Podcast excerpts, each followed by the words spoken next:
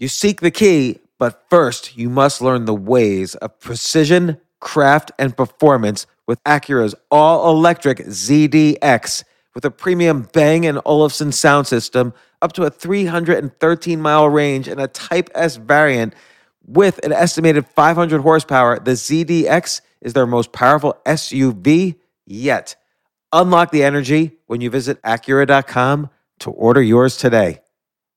Okay, let's do some quick math. The less your business spends on operations, on multiple systems, on delivering your product or service, the more margin you have and the more money you keep. That's obvious. But with higher expenses on materials, employees, distribution, and borrowing, everything costs more. To reduce costs and headaches, smart businesses are graduating to NetSuite by Oracle. Here's the thing information is power, information is money. Literally, the currency of today's world of, of entrepreneurship is information. And if you could bring all of the your the information about your business into one dashboard, this is incredibly valuable. NetSuite is the number one cloud financial system, bringing accounting, financial management, inventory, HR into one platform and one source of the truth about your business. With NetSuite, you reduce IT costs because NetSuite lives in the cloud with no hardware required, access from anywhere. You cut the cost of maintaining multiple systems because you've got one unified business management suite. And you're improving efficiency by bringing all of your major business processes into one platform, slashing manual tasks and errors. This is so valuable. You just hit a button and you can see all the information about your business instead of having to like call five different departments and get all these emails and put it all together and make sense of it. Over 37,000 companies have already made the move. So do the math, see how you'll profit with NetSuite. Backed by popular demand, NetSuite has extended its one of a kind flexible financing program for a few more weeks. Head to netsuite.com slash James. netsuite.com slash James. netsuite.com slash James.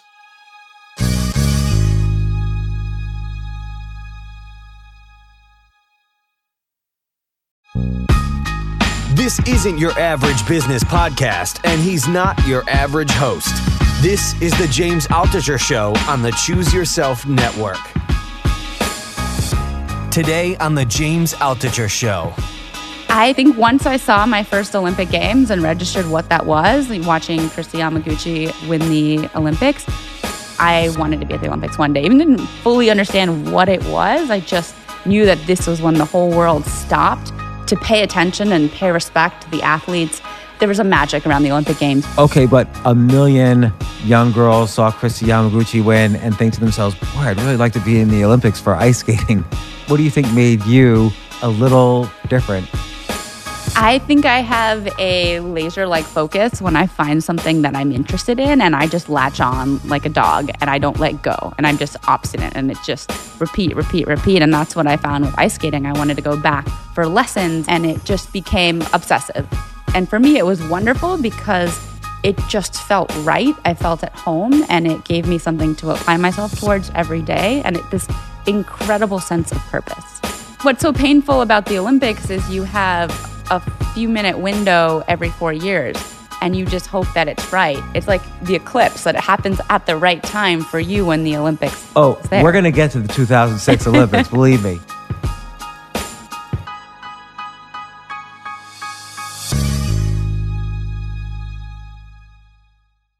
Sasha Cohen, world famous ice skater. I can't even go over all the medals you've won, but you won the Nationals a billion times. You've won medals in all sorts of tournaments. You were a silver medalist in the 2006 Winter Olympics.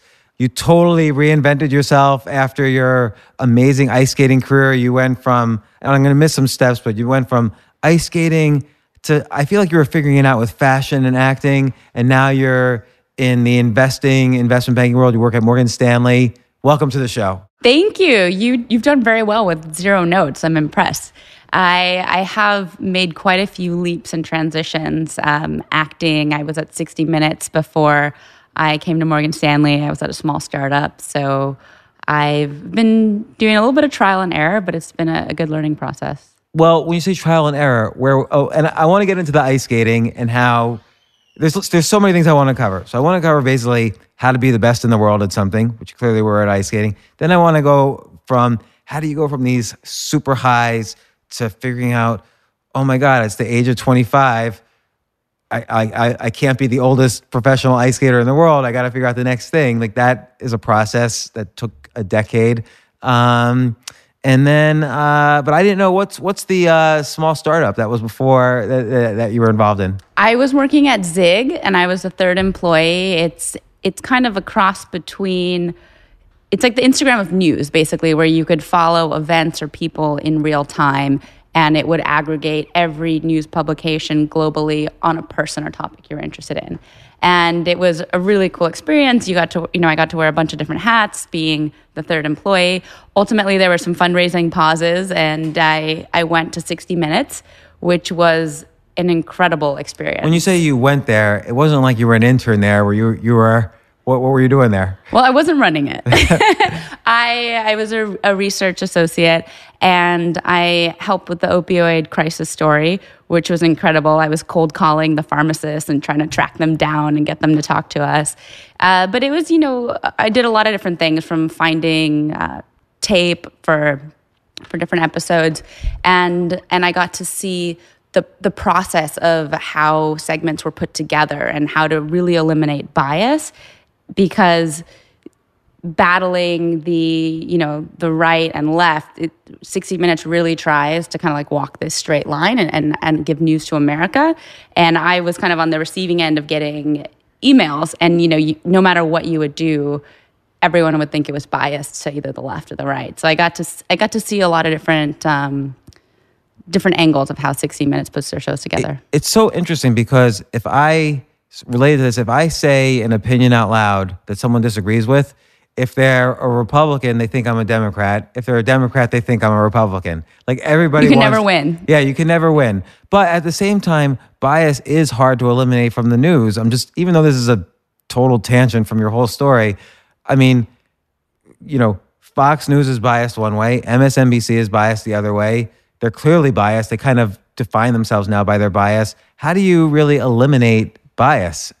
I think certain channels definitely cater to a certain audience. And I think 60 Minutes really tries to be as straight as possible and not insinuate anything. But I think it's difficult because everyone is seeing the news through their lens and their personal experiences. So anything can seem like an, an affront. If you go from watching Fox News to watching 60 Minutes, it seems like it's way left, right? And if you go from watching CNN to CBS, again, you're feeling like it's it's not what you representative of what you've been hearing. And so it, it is a fine line. I think the best thing everyone can do is just watch everything so you can just see that everything is a, is a version and and you have to do your homework and not reinforce the the feedback loop.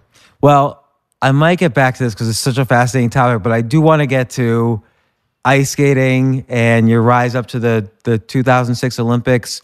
Uh, I know as a young girl, you started as a gymnast and you switched to ice skating, then you got much more interested. What was what was the thing? What was going on in your life? Were you, were you like just this incredible natural athlete as a three year old, or what, what happened? I was basically the most hyperactive child, and I destroyed the house. And my mom decided to put me in gymnastics for three hours a day to use up my energy. And my family got a docile, well behaved child. And from there, I started ice skating because a friend of mine in gymnastics skated, and I fell in love with it just the speed, gliding. And for a while, I did both.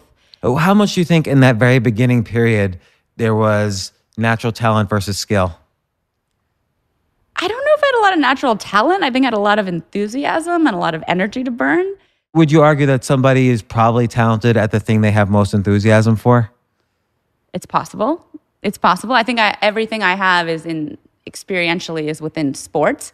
And I think, again, I'm trying to f- carry that over and find that in, in the real world, which I find is a little bit more difficult but I was a super hyperactive child. I loved to run, climb trees, uh, cause trouble. And so when I found gymnastics as an outlet and then skating as an outlet, it it allowed me to to develop my myself athletically and then also artistically because skating is a sport where you pick your music, you design your costumes, you you train to be at the highest level you can be and, and at the same time you have this this incredible structure of a one year plan, a four year plan for the next Olympic cycle. And were you thinking that early, like Olympic cycles? Pretty early. I think once I saw my first Olympic Games and registered what that was, like watching Kristi Yamaguchi uh, win the Olympics, I wanted to be at the Olympics one day. Even didn't fully understand what it was. I just knew that this was the important thing. This was when the whole world stopped to to pay attention and pay respect to the athletes. And it was just it was there was a magic around the Olympic Games. You don't Okay, but a million young girls saw Kristi Yamaguchi win and think to themselves, "Boy, I'd really like to be in the Olympics for ice skating." What made you what do you think made you a little more different? I think I have a laser like focus when I find something that I'm interested in and I just latch on like a dog and I don't let go and I'm just obstinate and it just repeat, repeat, repeat. And that's what I found with ice skating. I wanted to go back for lessons and I, it just became obsessive. And, and for me, it was wonderful because it just felt right. I felt at home and it gave me something to uh, uh, like apply myself towards every day. And it, this incredible sense of purpose. It sounds like also your parents you, you had a lot of help along the way. Like no no it's the whole thing no man's an island, but like you were essentially homeschooled uh, I'm assuming from the parents, age of 12, yes. From the age of 12, I'm assuming because your parents were very supportive of your efforts to be single-minded in this focus of achieve, getting to the Olympics. Was that were they like, you know, annoying ice skating parents, or what? Where's the spectrum of them being supportive to being too much on this side? I think my dad was in his own world and my mom was very supportive. She spent, you know, most of her day driving me between school and the rink and ballet and pilates and physical therapy and costume designer. So she really she gave up her life to support my dream and and I you know, as an eight year old, you can't do that without a parent to put in that kind of time. What what was the indication at like at like twelve that that you might have a shot at being the best in the world? I made it to nationals at the age of 12, but five levels below the senior level, which is where you need to be to compete for a spot on the Olympic team. And so at that time, there's promise, but there's hundreds of girls that have promise, and you, you don't know. And I guess when I was 17, I made my first Olympics, and which was in Salt Lake City. And just go, but even going in, it's it's your body is so fickle. Sports are so fickle. Timing is is fickle. You see gymnasts and they win one Olympics and they're not there four years later because their body has changed or they're injured. And so you just never know. The year before the Olympic trials in 2002, I had broken my back and I, I missed I missed nationals completely. Okay, you'd broken your back. I did. I had a stress fracture then, in my oh, back. Damn, a year later I can't ice skate as much. Like what happened when you broke your back? I had I had a bone stimulator. I had to take 3 months off. How did you break your back? Through falling, just repetitive, um, just re- repetitive stress on the same point from like landing jumps and layback spins, where you basically bend yourself in half. And I was growing at the time, and it just kind of whacked everything out of place. So, but so how old were you when you broke your back? 15 and like 15 and a half. So if I was, let's say, doing something and then broke my back doing it, I would never do it again.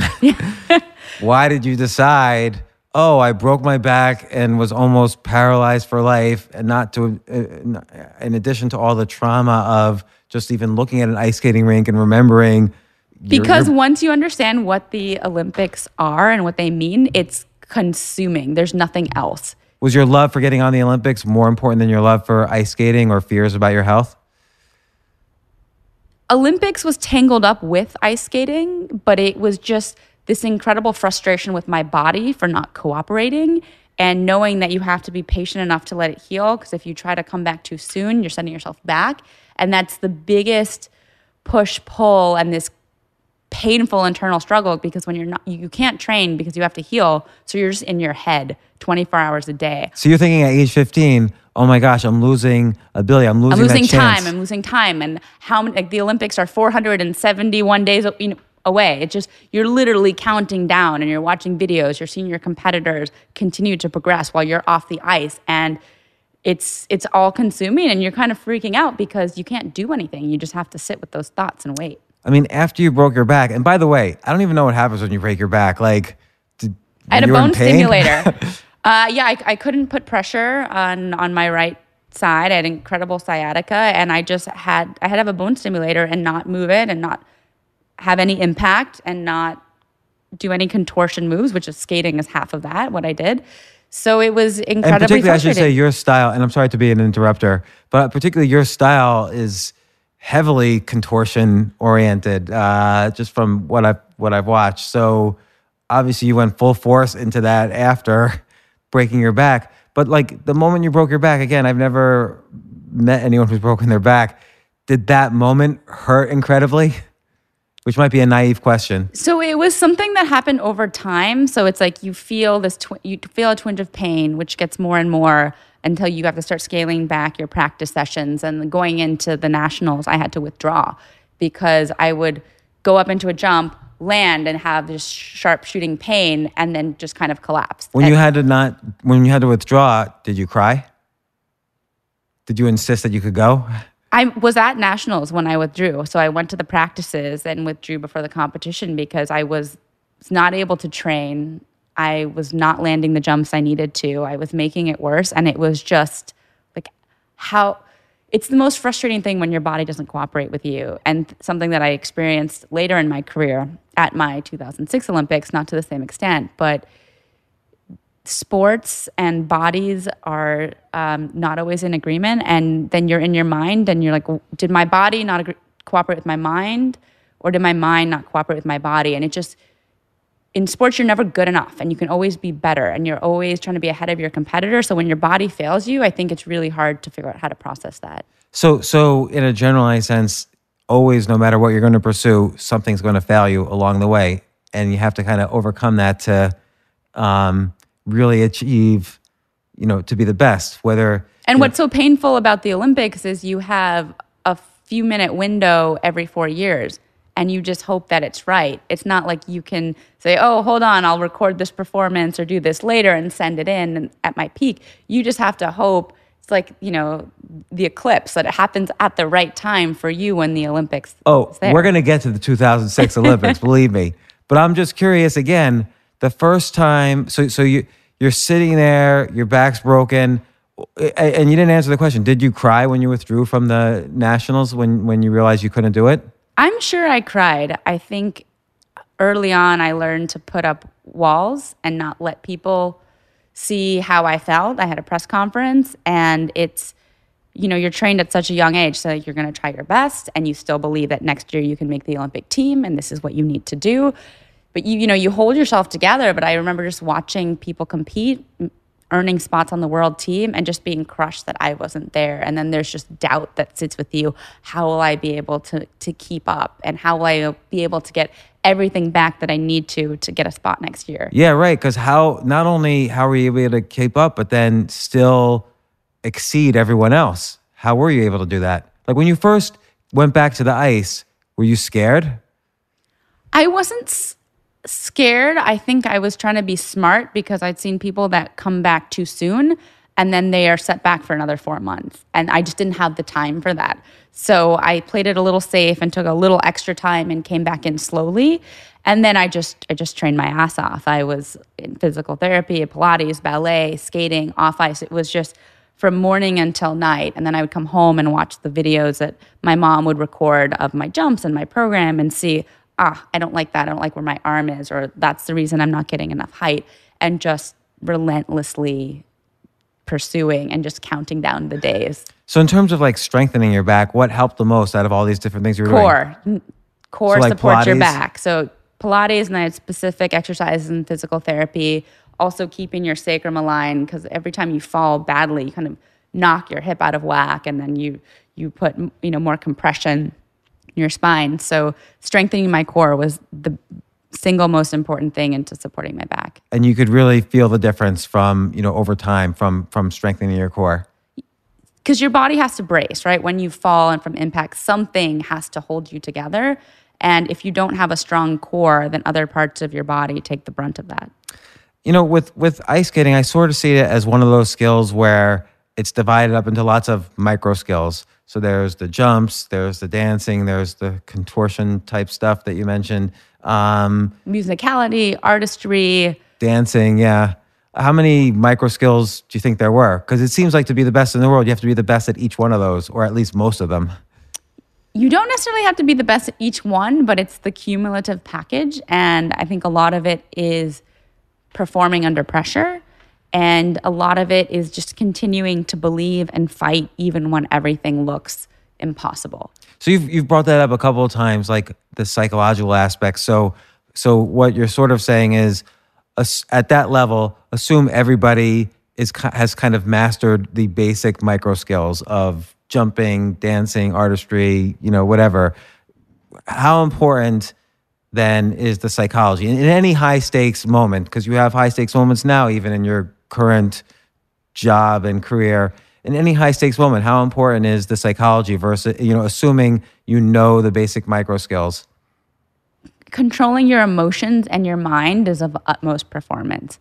Obviously, people are coming in with different levels of talent and capability and technical difficulty. But if you don't perform, if you make three mistakes, then someone that's not as good as you that skates a clean performance is going to place ahead of you. And and so it's going out to a huge ice rink all alone. No one can go with you, not your coach, not your mom, not anyone that that you've trained with. And you know that you have a few minutes and on the other side of it your life is going to be different.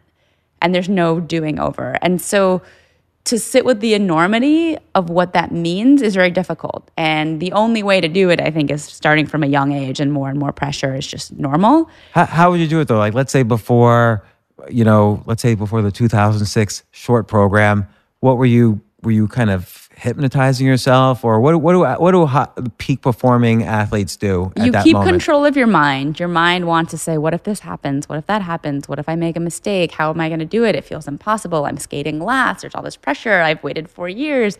And you can very easily go down this tangent, but you have to bring yourself back. how And it's it's self-talk, it's positive self-talk, being I'm prepared, I'm ready, I'm going to do this, I can, and then you just keep it very uh, focused on the next task. All I have to do right now is get up my jump rope and warm up. Then all I have to do is, you know, you have your routine. Then I do my abs, and then I jog, and then I stretch, and then I get on the bike. And Because if you're thinking too much, like, oh my gosh, if if I fall three times, then this is gonna. You don't think about that. You just think about. you okay, just really try to keep yourself present. what about the second before you're going on the ice? every I think everyone has different routines and mental preparations, but it's just this deep breath, the like the enormity of what's about to happen, and then luckily you have the music. So I would always lose myself in the music. So you go and you take that opening pose, you hear your name, and then the music starts, and then you can kind of get lost in the music. And and then you and your your voice is like this step, three turn, mohawk, crossover, crossover, breathe in, out, exhale, jump. You know, so you're really guiding it with markers as you go. I'm, I'm going to get a little more into that when we talk about 2006 in just a minute, but I'm just curious about your opinion. What do you think of the so called 10,000 hour rule, where if you spend, you know, it's by Anders Ericsson, Malcolm Gladwell's written about it, but the idea is if you spend 10,000 hours working at a skill, you could become among the best in the world at that skill. Do you think, what's your gut feeling on that? I think it's definitely true, but that doesn't mean that you're gonna do it when the time counts. Right, because of the psych- psychological aspect. You don't think the 10,000 hours can help l- part of the micro skills. You're sort of separating out always that the psychology is not really part of the micro skills of that skill. It's it's a different skill. The psychology is a different skill. It's just a totally different skill. And and like how do you use how do you use the the the methods you, that that by which you got great at ice skating and the methods by which you got great at the psychology? How do you use them in your current career? Let's say in in, in the investment world. I think in the investment world and in life, what you realize is that nine days out of 10, you may doubt yourself and you may not feel good, but you have to keep showing up and you have to keep putting in the work. And then ultimately, over time, that shows itself. And you also get to know your own insecurities and your own thought patterns. And then you can kind of discount them because that's not necessarily representative of reality. I'm a perfectionist. I always doubt that what I'm doing is good enough um, or if I'm going to be as prepared as I could be. And so I recognize what my patterns are. And so I think when you see your thought patterns and your tendencies as a child in sport, at the Olympics, preparing for a presentation, figuring out what I'm going to do with my life, preparing for a final at school, I recognize that in me that it's never enough, it's never good enough. And so everyone has a different framework. And I've heard you mention a couple times what I am guessing is your insecurities right now, which is that when you were young, so all you did was ice skating basically up until the time you were in, in the Olympics essentially. And now you've you've mentioned you've mentioned it even right before this podcast. It was ten year you're you're ten years older than everyone else pursuing this career the, the type of career you have right now. Um, and probably you didn't have the chance. Probably feel like, oh my gosh, they were all being obsessive at the age of 15 about this career while you were off ice skating. How can you catch up and exceed? Where do you feel? How do you take kind of the skill, the meta skill set of learning ice skating and the psychology and apply it now to the career and, and dealing with those insecurities, which I'm guessing is what your insecurities are? Well, I think what I learned in skating is you you put in the work and to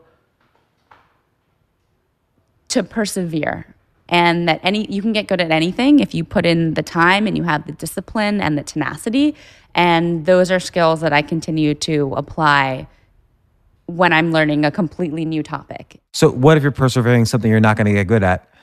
Well, how do you know you're not going to get good at it? Like, what if you tried to learn, I don't know, the piano right now? I mean, maybe I guess perseverance, you feel you can get good at it. I guess I would never be concert pianist ability, but I think anything that you really put time into, you have a huge runway for improvement. And what else do you need? You need a mentor or coach? I think you need a lot of curiosity and you need to be relentless and it needs to matter to you.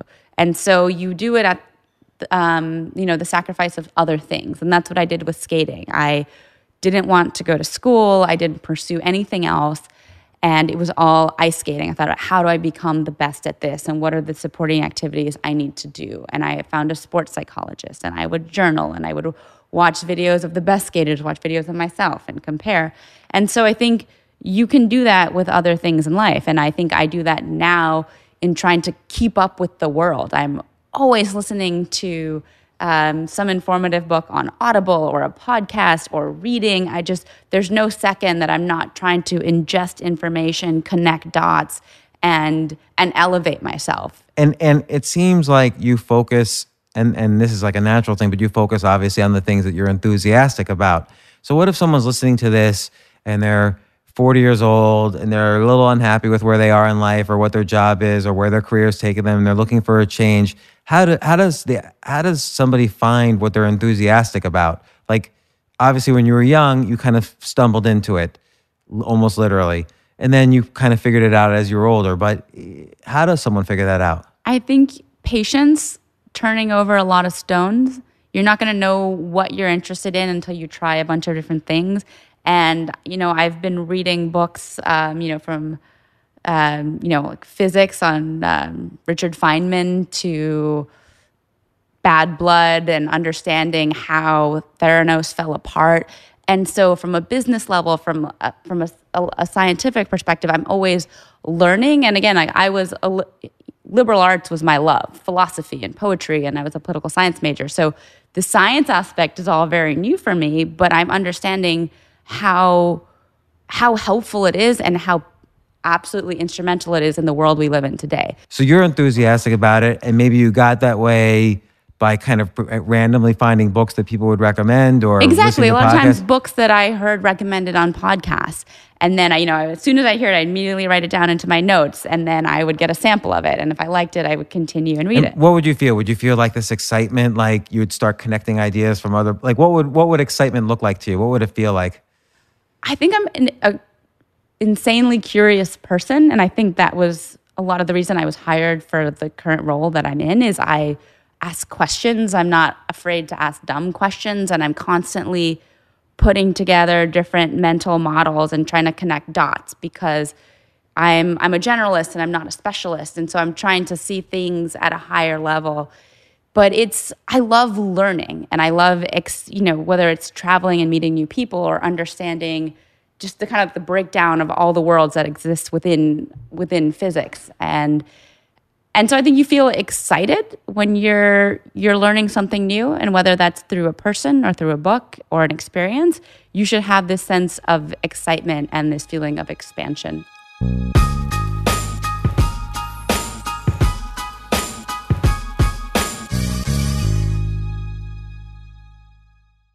Yes, it's totally true. Airbnb has changed my life. If anything, they have made my life so much better. Like I used to live in Airbnbs. I, I lived in over a hundred or 200 different Airbnbs over a three year period.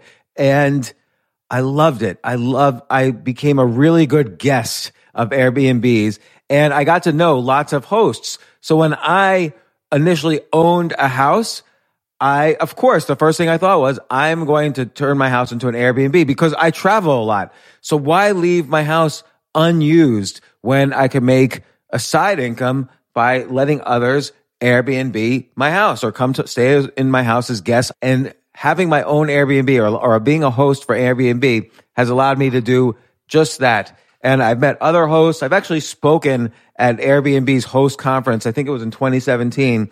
I met so many just nice hosts. It's a great community. And I love, you know, turning my own home into an Airbnb. Like I'm traveling to Austin next month.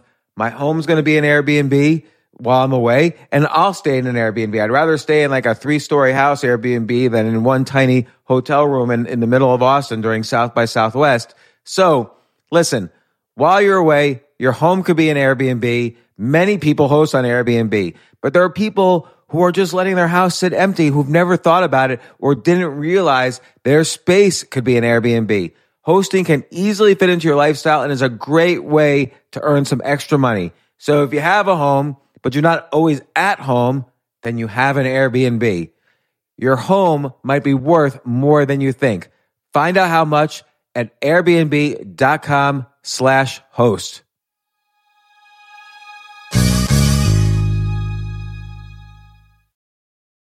I remember last year I was asked to go speak at the Norway Business Summit, and I was so excited because side by side with the Business Summit was the Norway Chess Summit, where I would get to see in person Magnus Carlsen, the best chess player ever, playing chess. But it was four plane rides, like to get to the city that ultimately I would go to. So I really did not want to fly for 14 hours, and they, they were willing to pay for everything for me. So I, I at first class. So I didn't want to fly for 14 hours and not be first class. So I had to hurry up and get on the phone immediately to get those first class tickets to a chess tournament in Norway. And listen, this is just like when, you know, you have to know when you want the best of anything, you have to act quickly or someone else will get it instead. And I did not want those seats to fill up. So it's like if you're hiring for your business, you want to find the most talented people for your open roles before the competition scoops them up. I just was talking to a friend this morning where he was trying to decide between some programmers and he waited a little too long and both the programmers he was interviewing took other jobs like great jobs. So, you know, what's the best way then to hire the best as quickly as possible? ZipRecruiter. ZipRecruiter finds qualified candidates fast. And right now you could try it for free at ziprecruiter.com slash James. Just try it and see. You'll, you'll find out. So ZipRecruiter's powerful matching technology takes center stage to identify the top talent for your roles. Immediately after you post your job, ZipRecruiter's smart technology starts showing you qualified people for it. And I know this because one time I signed up as an employee, potential employee on ZipRecruiter, and I got nonstop. Really, I was, even though obviously I wasn't looking for a job, I love what I do, but I just wanted to see what would happen because they were a, a, a sponsor of my podcast. And the most interesting jobs would pop up in my emails like, hey, you're qualified for this or that. And so it's interesting to see. So just just go there and try it. Try ziprecruiter.com slash James. Amp up your hiring performance. Now, this is more for if you're hiring, but amp up your hiring performance with ZipRecruiter and find the best fast. See why four out of five employers who post on ZipRecruiter get a quality candidate within the first day. Just go to this exclusive web address right now to try ZipRecruiter for free. ZipRecruiter.com slash James. Again, that's ziprecruiter.com slash James. ZipRecruiter, the smartest way to hire.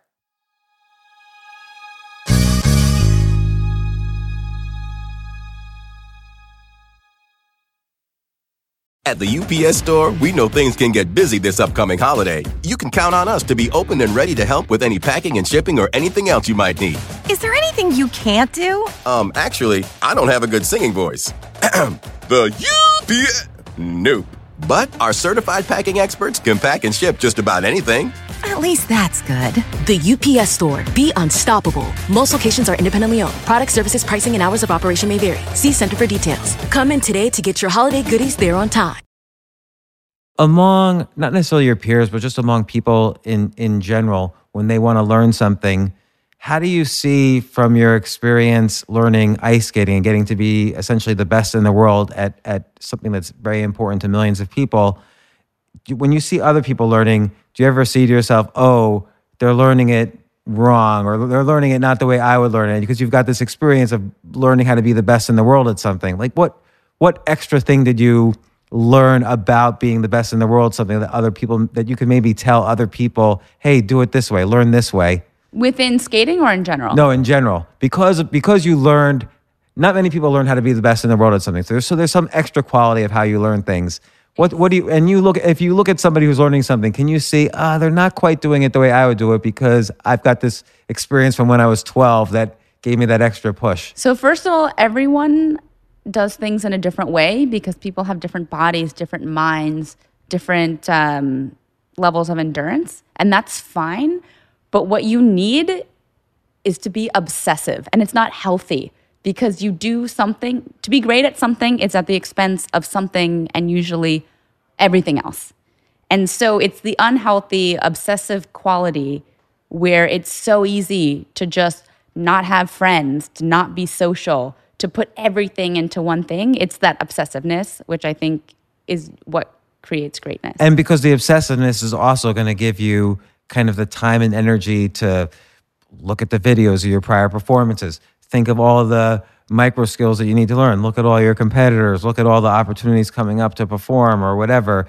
Uh, it's your fuel. It's yeah. your fuel. It's a, my mind and never not everyone's going to be obsessive. So this is almost like your competitive edge as you're reinventing yourself to to the investment world, for instance. Exactly. It's whatever I think whatever you're obsessive about, whatever means more to you than anything else is where you will put your time. And do you think everybody can find something to be obsessive about, or do you think some people are just not going to get to that level of obsession? I think it's a choice because that doesn't necessarily bring happiness, and people have different goals. So I think we all start with a fundamental, like the hierarchy. We want to find happiness and people have different routes to happiness. It can be power, it can be fame, it can be money, it can be greatness, it can be family, love, experiences. So, whatever way you're wired will inform the way that you choose to spend your time. Right. So, my guess is you're more you're more willing to be obsessive. I'm more obsessively wired, unfortunately. So um, how does that affect? Let's just I'm going on a tangent, but let's just say your romantic relationships. How does it affect you, you being obsessive about something and your boyfriend's like, wait, a minute, come on, we got to go. Like, yeah, what do you do? It, you know, it, it's very much it's like, why are you so focused on this? It's just kind of been relentless, but it's. I don't know. I think you you kind of accept who people are in relationships. You know you it either works for you to have someone that's you like that about them. You like their ambition their drive the way they are in the world. And if that doesn't work for you then you probably have to find a different partner. Did you have situations where you had a partner where they were thought they could do that but then realized they couldn't so I've kind of had opposite examples where I'm recently divorced and I was also in a relationship before that that didn't work out but it's been challenging for me to go from a world where I didn't date. I spent most of my time with my mom, most of my time with my coach, focused on skating in an ice rink, tired, cold, hungry. And, you know, dating was the farthest thing from my mind. And I really learned to my my love was ice skating and so everything was for ice skating. And so i think i'm still learning how to do that in a relationship because i wasn't on a, a team i wasn't as a pair. And it's a different psychology you develop as an individual athlete or even your own emotions and your development as a person is not anywhere as important as your success as an ice skater. And so when I finished skating, when I moved to New York, went to Columbia, traveled, ex, you know, just constantly explored, met new people outside of the world of sports, I'm learning to kind of take down the walls and learning to unlearn 20 years of experiences that made me a good ice skater. I mean, that might be a factor of age too, as you, and you're also in a more social kind of career than ice skating, you know, so now you're, those walls are coming down. But It- we're adaptable, right? So it's, I adapted my mind, my psychology, my habits to be the best ice skater. So that's different than what you need to live in New York City or to be a student or to have a job, you know, it's, or to be in a romantic relationship. These are different skills you need to learn. So, so I'm gonna get back to that. I'm always gonna get back to different things. 2006. I just want to. You, you won the silver medal, which is unbelievable. Of course, you're second best person in the world at a, a sport that millions of people love. Um, but does silver just suck? like because obviously everybody's only going for the gold. That's very true. I think for me, it was one of the hardest experiences of my life because, again, going back to the body being fickle, three months before I was at the top of my game, skating perfectly. I felt like I owned the world. A few months later, injured. I had equipment problems. I had to take time off. I got sick. By the time I got to the Olympics, I had iontophoresis, which is like a steroid treatment three times a day. I was starting to make mistakes. I wasn't able to do run throughs of my program, and I was not prepared. And how devastating it was to go into the most important event of my life, the second Olympic Games, that I had painstakingly white knuckled my way through the last two years of training, which was very difficult. And to get to the to get there and not feel prepared in the way that you wanted to be. So, so, so let me ask. So, I watched just last night the the short program, and you did perfectly. That was all bravado and I call it walking the pirate's plank. That was the first program that I done like that in 3 weeks because it just my training was abysmal going into that and just psychologically that wrecks you but you have to still fight. It's like you're one person going out against 100 people but you just have to just go yelling, screaming, kicking, fighting and that's what you have to take with you even though you know that the odds are against you. And but but but looking at your face right before the program started, you and maybe this is bravado or not, but you looked happy, you looked confident. Is this part of the self talk at that time? Like, what were you saying to yourself at that moment? fake it till you make it. You wear a mask. You put on the demeanor that you need to have. You can't go into battle with doubt. So, whether it comes from a place of honesty or not, you learn to you learn to pull something out deep within and again it's that charging fighting yelling screaming going into battle What were you saying at exactly that moment? So my memory isn't great, but I probably would have said something along the lines of like, "You can do this. You're going to do this. You're the best." And you just like, ugh, you just, you just, you, you try to find that fire, that fighter inside, and then you kind of let that go, and you, you let the music take you. So so so midway through, things are going perfectly. You've done these incredible jumps. You're doing the the, the artistry is incredible. Are, do you do you ever does your brain ever leak in the sense that you start thinking, "Oh my gosh, I'm going to win this." like you start thinking ahead?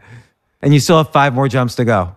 You you don't because you know that it's precarious, right? So I think you don't have this moment of relief until all your jumps are done, and then even then you want to be careful not to be careless and fall on footwork or a spin.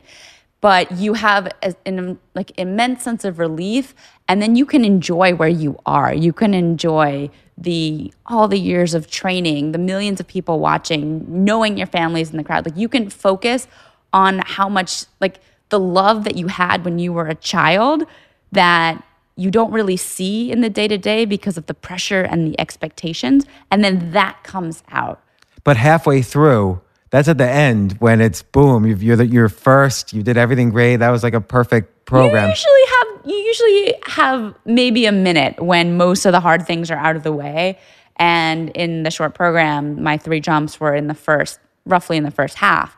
And then it was a spin and a spiral sequence and footwork. And it just, I felt like I was on fire. And it was this incredible 60 or 90 seconds of holy shit, I am on top of the world. I did this. This is incredible. It's just, it's an it's a high that I've never had before. So now let's go to the long program. In the first 30 seconds, you fell twice. And but before the long program started, A, your face looked completely different. You didn't really look You've been listening to the commentator. I, I was listening to the commentator. You, but but I also was just noticing the face and the difference between the short program and the long. uh, You're you were in a frown as opposed to smiling. At the same time that the commentator was saying you had um, in your trial run or whatever, you you, you, weren't doing as in the perfectly. warm up, I had fallen, and I think when you go into a short program, you know you have two things ahead of you, and the long is weighted uh, much more than the short program. So it's almost a start, whereas the long program is this finality. And I didn't get to practice the day before because of my injury. I didn't practice that morning, which is unheard of. And so I didn't feel prepared. But again, it's summon the strength. I'm not ready, but I'm going to pretend that I am and I'm going to go out and fight. But I felt that. I felt, aside the normal pressure that anyone would feel going into their last Olympic Games, I had everything else of not having the preparation and being injured.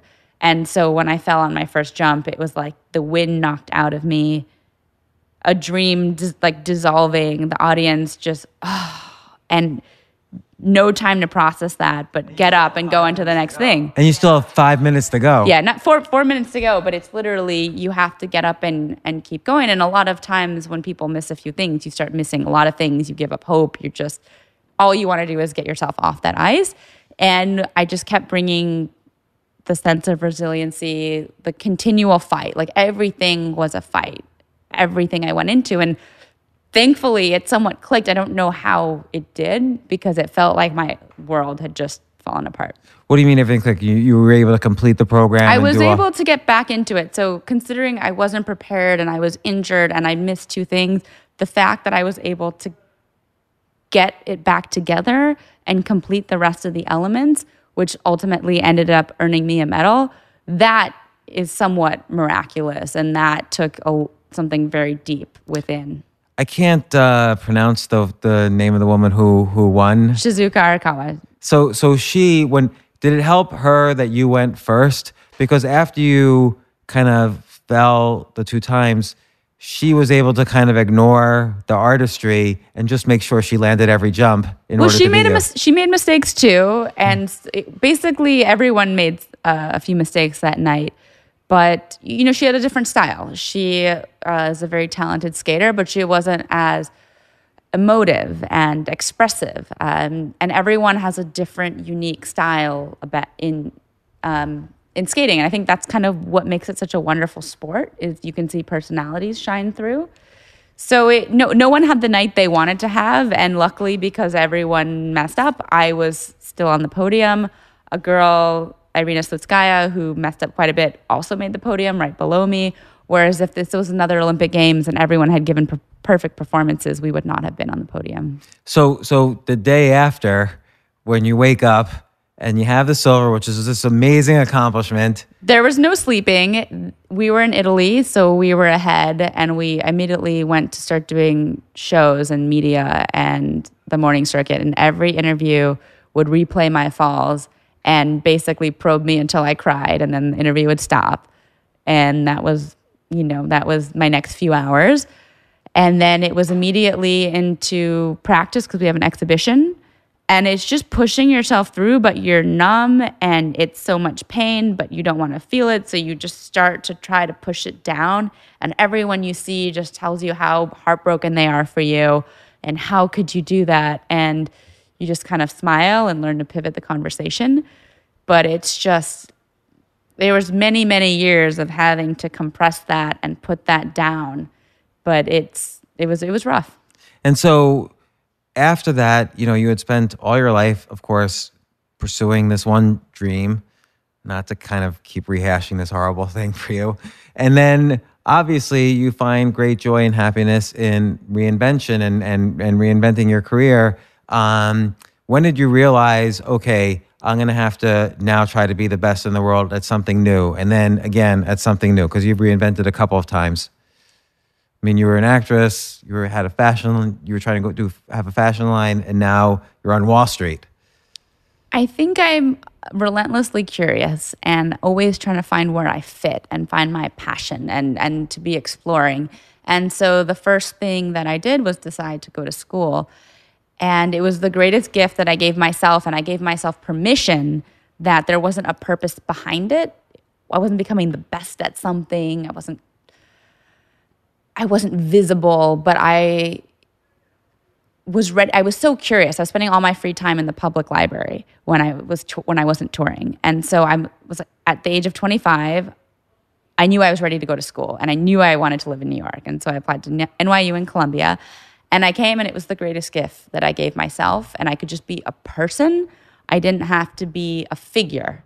Although were your classmates intimidated a little bit, like, oh my god, No, I was Alex. You know, hmm. my legal name's Alexandra. I hmm. was Alex. No one knew who I was. And it was wonderful to be a person and not have to be a skater that somebody knew or that there were expectations in the next season and you're not good enough and this person's better. And I could just take philosophy and take poetry and history and be a person. I, got, I allowed myself to be a person. And I think that was incredibly transformative. And then that was the time when you know when most people are in middle school or high school and writing for the school newspaper or interning and figuring out what they wanted to be that's when i started to to start putting the pieces together How did you decide that finance was going to be the thing that you would do? So i think you know from the age of 16 i started following the price of gold and i would always watch cnbc and Why so would you wa- follow the price of gold? Is I that was because you wanted a gold medal? no i was just competitive i was when How i much was is my medal going to be worth? No, no. I think I was always trying to figure out what can I sell and how can I how can I compete and I loved the the energy and what was projected of what finance was. It, it was, you know, it was elbowing, it's who's smarter, how are you going to it was something that could be measured. And and for some reason that that really appealed to me. You know, from the a young age I would buy stuff and try to sell it. I would sell my sister's toy soldiers. I was always trying to figure Without out how to her. make money. Yeah, she, she was very upset. She's still upset. And and I think I love that competitive aspect and also the people. I love re- to be around very ambitious, competitive, intellectual people. And I've, I've found that. But what I didn't realize is that I also have an incredibly creative uh, side that loves the arts. And so I'm feeling, I'm back feeling that in other ways in my life. But skating, I got to do everything. I got to be competitive. I got to be artistic. I had a platform to speak. And I I got to, you know, to push myself technically as an athlete. And it's it's very hard to find something where you can do that again. So, so you mentioned earlier there are many ways people find happiness, whether it's success or financially or fame or whatever. What's what's your what do you feel is your route to happiness at this point? I'm still finding it, but I think that I've realized that I may not find something that's as obsessive as skating was for me. And that's probably a good thing. And for me, I was a big fish in a small pond when I continued to tour. And at the end, I started to feel like a monkey in the circus.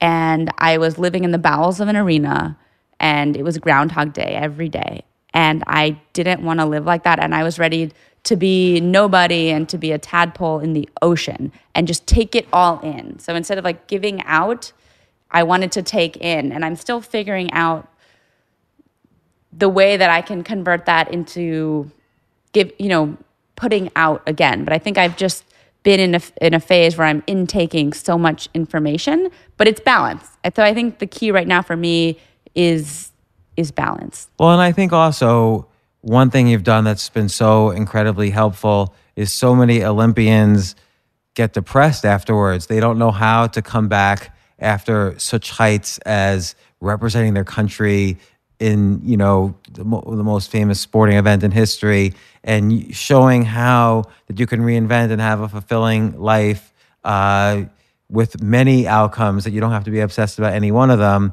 I think that probably helps a lot of people, and I know that's kind of a message you you share to people. Exactly, and I've written about that um, for the, the New York Times and Sports Illustrated, and I'm actually collaborating on a documentary that is going to be released soon called The Weight of Gold, which um, Michael Phelps is in, and a lot of other athletes, and it goes into the issues of depression and trying to find yourself after. But I think what athletes forget is the the sacrifice and the pressure and the weight of the world that they had and the fact that they couldn't develop themselves and all these other things as a person. So yes, these moments, these moments of greatness and meaning and purpose that come at the Olympic Games and that sense of everything you're directing when you're training.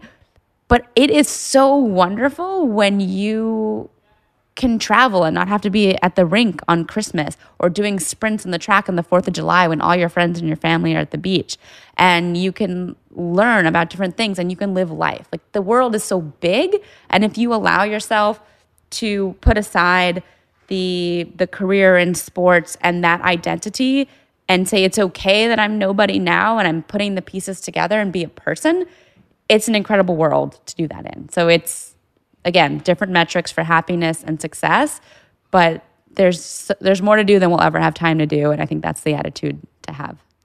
Well, Sasha Cohen, world famous ice skater, now on Wall Street, done many other things. Thanks so much for coming on the podcast and talking about all this. I really appreciate it. Thank you for having me. I'm slowly putting the pieces together, but it's it's been a pleasure. Thank you. And good luck on all future endeavors. Thank you. Likewise.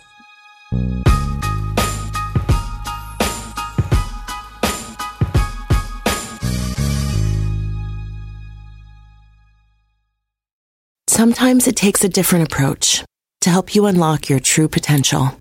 With Capella University's game changing FlexPath learning format, you gain relevant skills you can apply to your career right away. Earn your degree from an accredited university and be confident in the quality of your education. Imagine your future differently at capella.edu. Capella University is accredited by the Higher Learning Commission. Learn more at capella.edu slash accreditation.